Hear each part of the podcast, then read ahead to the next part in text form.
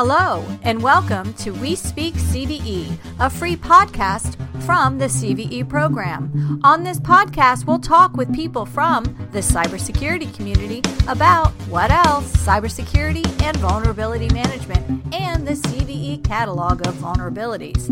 If you didn't know, the CVE program's mission is to identify, define, and catalog publicly disclosed cybersecurity vulnerabilities. Hi, everyone. My name is Kelly Todd. I am a senior cybersecurity assessment engineer in the CVE program. And joining us is Larry Cashdollar, who is an independent researcher and a CVE numbering authority, also known as a CNA, within his own right. And Larry, would you like to further introduce yourself? Hello, everyone. Uh, yeah, that's me, Larry Cashdollar. Um, I've been a, a, security researcher since probably the late 90s, um, I guess before it was so popular. And uh, I've been a, um, a CNA for, I think, about four or five years now. Uh, I kind of lost count. yeah. And, you know, four or five years as a CNA. Um, how how does that exactly work? I, I know that when you joined the program, you were doing independent research and you had a lot that you could possibly publish. So what what was that journey like? So uh, I had been finding vulnerabilities for oh, I guess it's over at the time. It was about this was 2016. Uh, so I'd started in 98, 99. Um, I had been finding vulnerabilities for, I guess at the time, 17 years. And uh, I was doing a, a, research project where I had downloaded all 50,000 WordPress plugins. And I had created a system that would automate checking plugins for cross site scripting vulnerabilities. And then the system not only would automate generating a advisory, but it would also automate creating a proof of concept exploit and then testing the exploit. And I thought from this research, I would have generated over a thousand uh, new vulnerabilities all at once. Yeah. So I had I had spoke with the, the CVE program uh, about my intent to possibly release uh, over a thousand new vulnerabilities and what they might uh, think I should do about that and uh, I didn't get a response. So I figured they probably were either uh, thinking that I was lying or um, that they were already busy with all the other CVEs that they were assigning at the time. Uh, so I had just gone on my merry way and um, had made this research and then uh, ended up presenting it at the Wall of Sheep. Um, it was at DEF CON. Oh, yeah. And uh, I, I was in the audience. Well, I, I, was speaking up on stage about um, my attempt to to contact, and uh, and then mentioned that you know I didn't get a response, and it turned out there were uh, a few folks from the CVE program in the audience, and um, uh, one of them, Dan, had uh, met with me. Well, after some joking, we had joked about. Um, there was some contention, I thought, between me and the CVE program folks um, which turned out to be not true uh, because I had been asking for CVE IDs for so long, and and I was always thinking that they were probably frustrated with me asking them for CVE IDs, and um, so we, you know, Dan and I had this back and forth where um, I said if if I'm missing after my talk, look in that guy's trunk. And Dan said you have to look in several trunks. So it was uh, it, we had this good joke with each other during my my my presentation, and afterwards, um, Dan says, "Hey, you know, you're out of Cambridge. Why don't you come to the, our campus up in um, Bedford, Massachusetts?" And um, I said, "Sure." So I think it was Bedford, Mass, or I forget where the campus is located, but um, so you know, I made some jokes on Twitter about um, you know going up there, and, and for those of you who are old enough to remember the never-ending story uh, they they go to see the Southern Oracle, and, the, and there's a, a, knight who gets annihilated by the Southern Oracle with lasers shooting out of its eyes. And I was joking about that on Twitter about you know me going to to see the folks at the CVE program and them annihilating me with lasers, but they said it was the other way around. So uh, we ended up, I ended up going there and we had a really good conversation about um, this new CNA program where they would allow companies and folks like myself to become their own numbering authority where I could assign my own CVE IDs. And I was the guinea pig for pretty much the, you know, a, researcher in that program. Um, and they sort of knighted me uh, at that point. And uh, I, you know, went over the documentation with them um, and then uh, became my own um, CVE CNA and then started assigning my own vulnerabilities or my own CV IDs, my own vulnerabilities, which was was really awesome. So it was a really great, uh, really great asset to have and a good feather in my cap for getting my own research done and actually uh, published. So it was a really cool thing. It was a cool story behind it too to to be invited up there and then you know got to meet all the all the folks in the CVE program who were these mysterious people that I just knew their names but never knew their faces or what they sounded like or you know who they were and it was just pretty cool to connect all that. So yeah, it was it was a good good time, fun fun experience. Yeah, and again, how long did that entire process take from the wall of sheep to you being in the program as an official CNA? I think it was only a matter of weeks because I, I had scheduled, we had scheduled my meeting with them, I think maybe two weeks after we all got back from DEF CON. And then I think I had s- sent them uh, my email address and my contact information and my website where I publish my advisories and um, I had gone through all the documents and everything. And I, I think I had gotten my first list of numbers maybe three to four weeks after that that uh, that initial encounter with with the the CVE folks. So um, it was pretty quick. It was you know and it was pretty efficient too. Um, there was a lot of good communication between us, which was nice. Oh, that's cool. So um, at, at this point, to your uh, recollection at least, how many CVEs have you published as a CNA? I think as a CNA, um, I think over a hundred. Um, I know I have over 300 to my name. Um, I have a friend that, that worked at uh, IBM X Force who's got a database that kept track of all my CVE IDs, and he said I have 312. Um, but he has more in his database than I have in mine because when I was first doing this, um, I didn't have any real organizational skills when it came to uh, publishing my own vulnerabilities. They were text files on a web server, um, and then other vulnerability database folks came to me and said, "Can you make this searchable? It's really annoying to search through your your vulnerabilities, and it's all in text." And I'm like, "Oh, okay, I'll I'll uh, I'll do that because I didn't realize that people actually keep track of this stuff." So, um, so yeah, yeah, I think it's no. around. I think it's around 100. I think it's my own CNA, and then 200 plus before that. So yeah, and I think you had told me uh, at one point, it's like you said here that you had over a thousand that could have possibly been published. Yeah. So what happened with that was uh, I, I did this research and then I I ran this uh, my my little script and program to to automate this, and I was watching my log files and I saw these um, the the code was to go and it would create a proof of concept exploit and then it would go and check to see if the proof of concept exploit worked and it would log it to a file if it did. And i saw this file i was watching my log file and i saw these proof of concept exploits that were actually working come in and check in if they had worked. And i was getting all excited.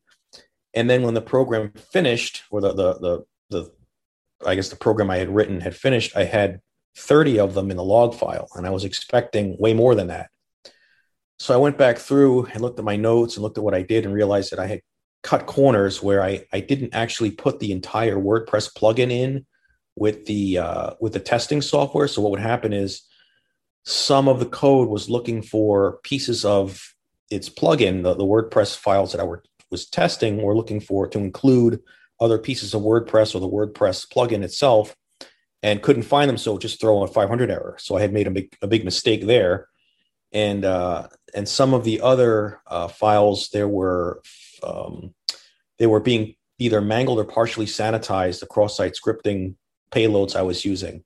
Um, so I ended up with about 30 proof of concept tested vulnerabilities total out of the 1300 that I was initially expecting or so. So uh, I ended up presenting this at uh, Boston B-Sides. And, um, you know, I was saying that I was trying to go, you know, to DEF CON and speak at DEF CON all about this research.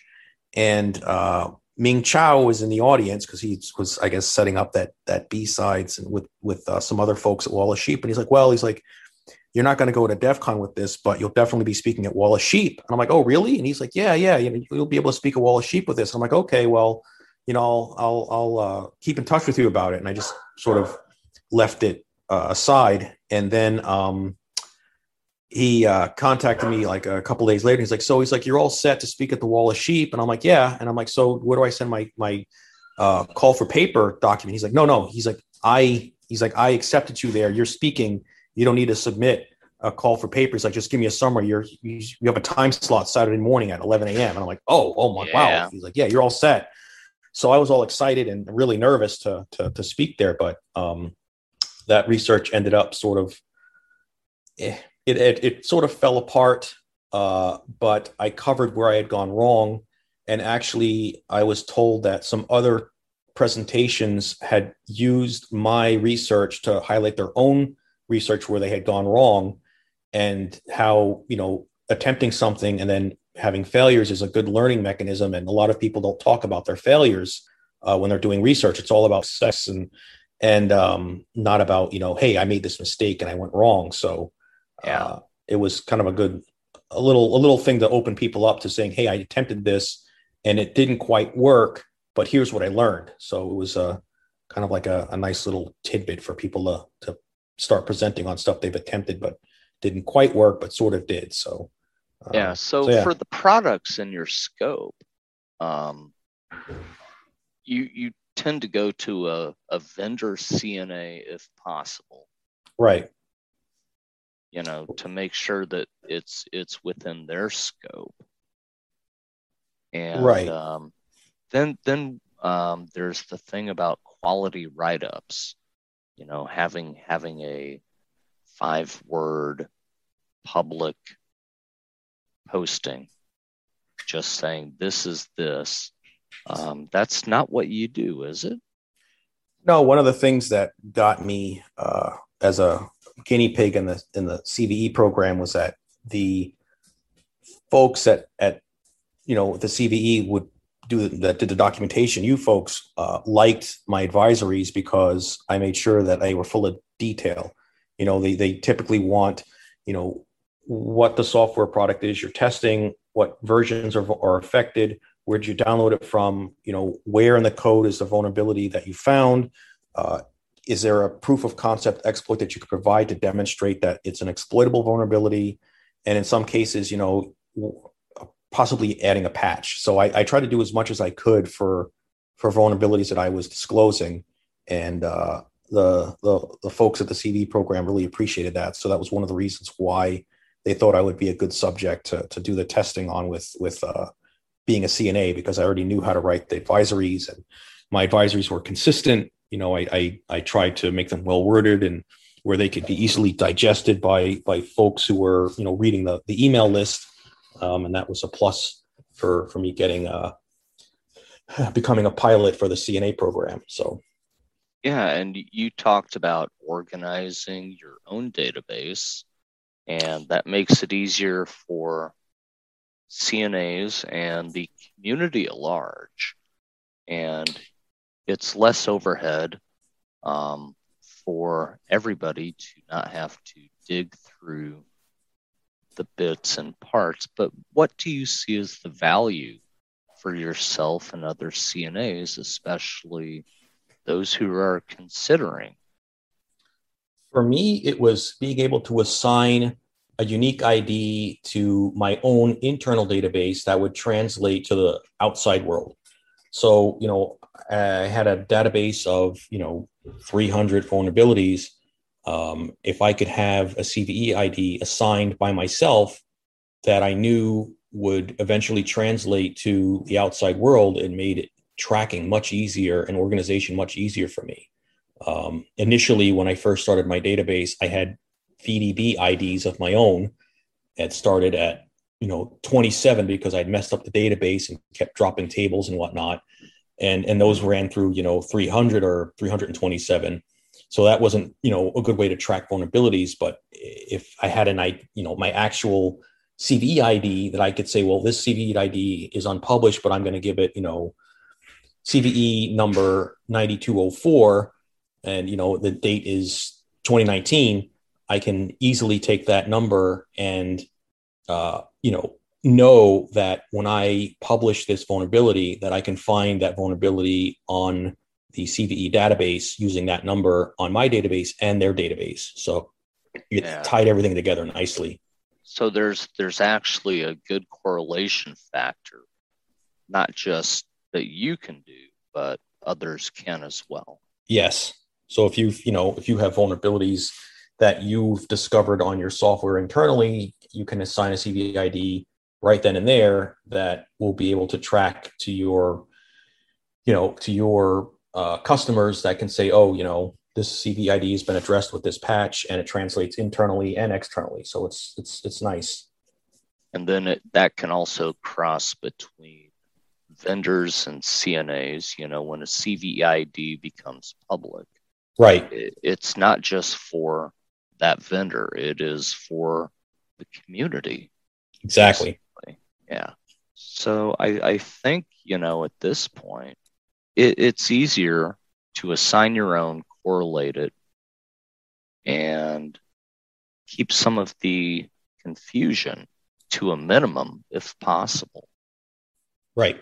It, it, it, it reduces the confusion when you're sorting, you know, multiple disclosures, at least on my end, um, especially when I had multiple CVE IDs or multiple vulnerabilities for a product, um, you know, it was hard for me to say, well, you know, I found a vulnerability in upload.php and download.php and admin.php.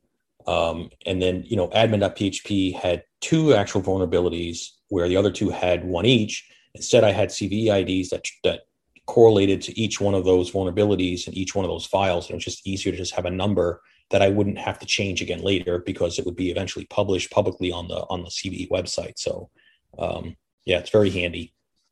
And you address those through the CNA rules.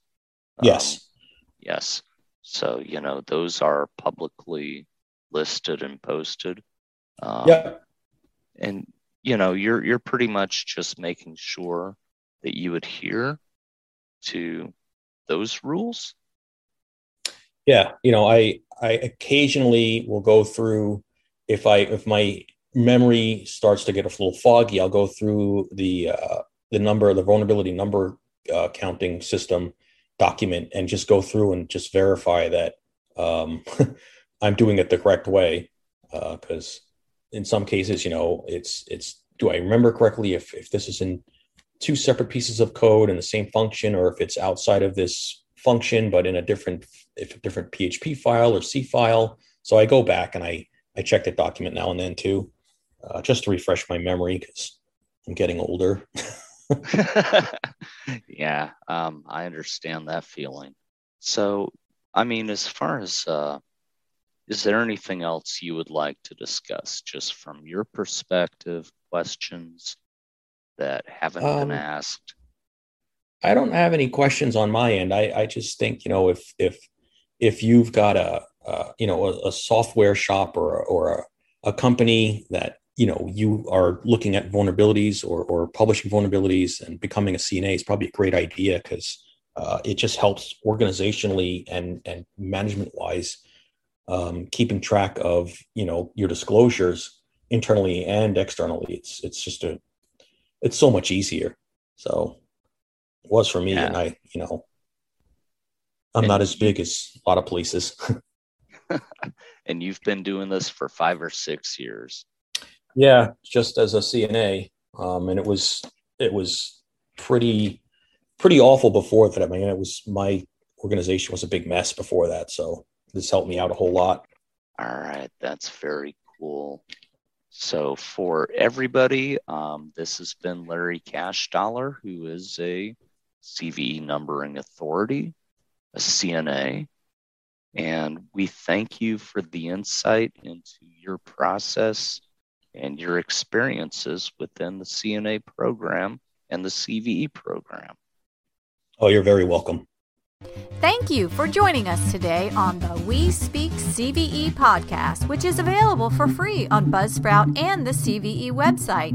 If you'd like to participate or suggest a topic, please contact us on the CVE website.